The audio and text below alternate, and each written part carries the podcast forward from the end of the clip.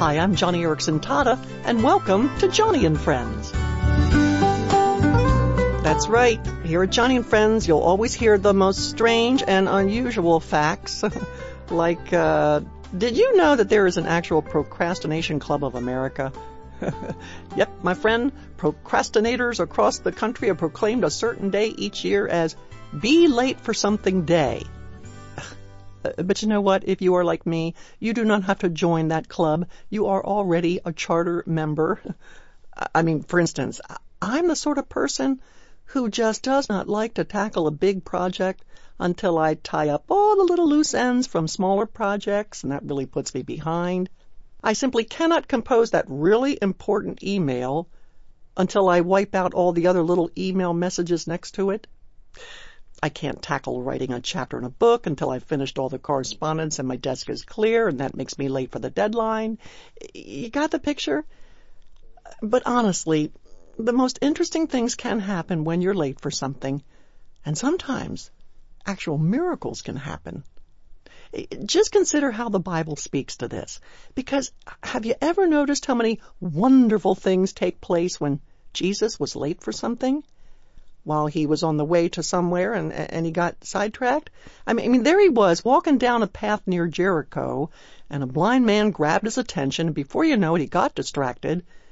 Then there was the time when he was on the way to see Lazarus, his critically ill friend, and he got into another delay, not just for a couple of hours, but a couple of days. And then there was Jairus. He asked Jesus to please come heal his sick daughter right away. But when the Lord started out, he got interrupted by a woman with a hemorrhage. He was late leaving Jericho, he was late getting to Lazarus' funeral, and late to see the daughter of Jairus. But we all know what happened when Jesus was late to something when he got sidetracked, when he seemed to procrastinate, because the blind man got healed, God's power was displayed by an open grave, and not only does the woman with a hemorrhage receive a healing, but so does the daughter of Jairus. Mean, my goodness, Jesus was not tardy at all. Because with that little bit of procrastinating, miracles were multiplied, greater numbers were reached, more lessons were learned, many more hearts were opened, and much, much more glory to God resulted, all because Jesus was late for something. Now, I'm not necessarily encouraging you to be a procrastinator. I, I don't want you to cultivate a habit of tardiness, but you gotta know that sometimes God's best plans are hidden in that inconvenient phone call that interferes with your routine, or when someone engages you in conversation that makes you late for an appointment. Sometimes God has you take that detour for a good and glorious reason, and often the interruption that forces you to cancel or postpone or delay? Hmm, well, who knows? God's best plan could be hidden in it all, and it could even result in a miracle.